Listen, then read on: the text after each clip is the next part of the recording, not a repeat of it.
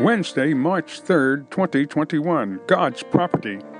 Proverbs chapter 20, verse 15. There is gold and a multitude of rubies, but the lips of knowledge are a precious jewel. What's more valuable? Gold, silver, rubies, precious metals, or truth? God's truth, God's knowledge. Having the mind of God is more valuable than riches that fade away. Now, don't get me wrong. God has no problem with his children obtaining wealth. Just remember, God is the creator of it all.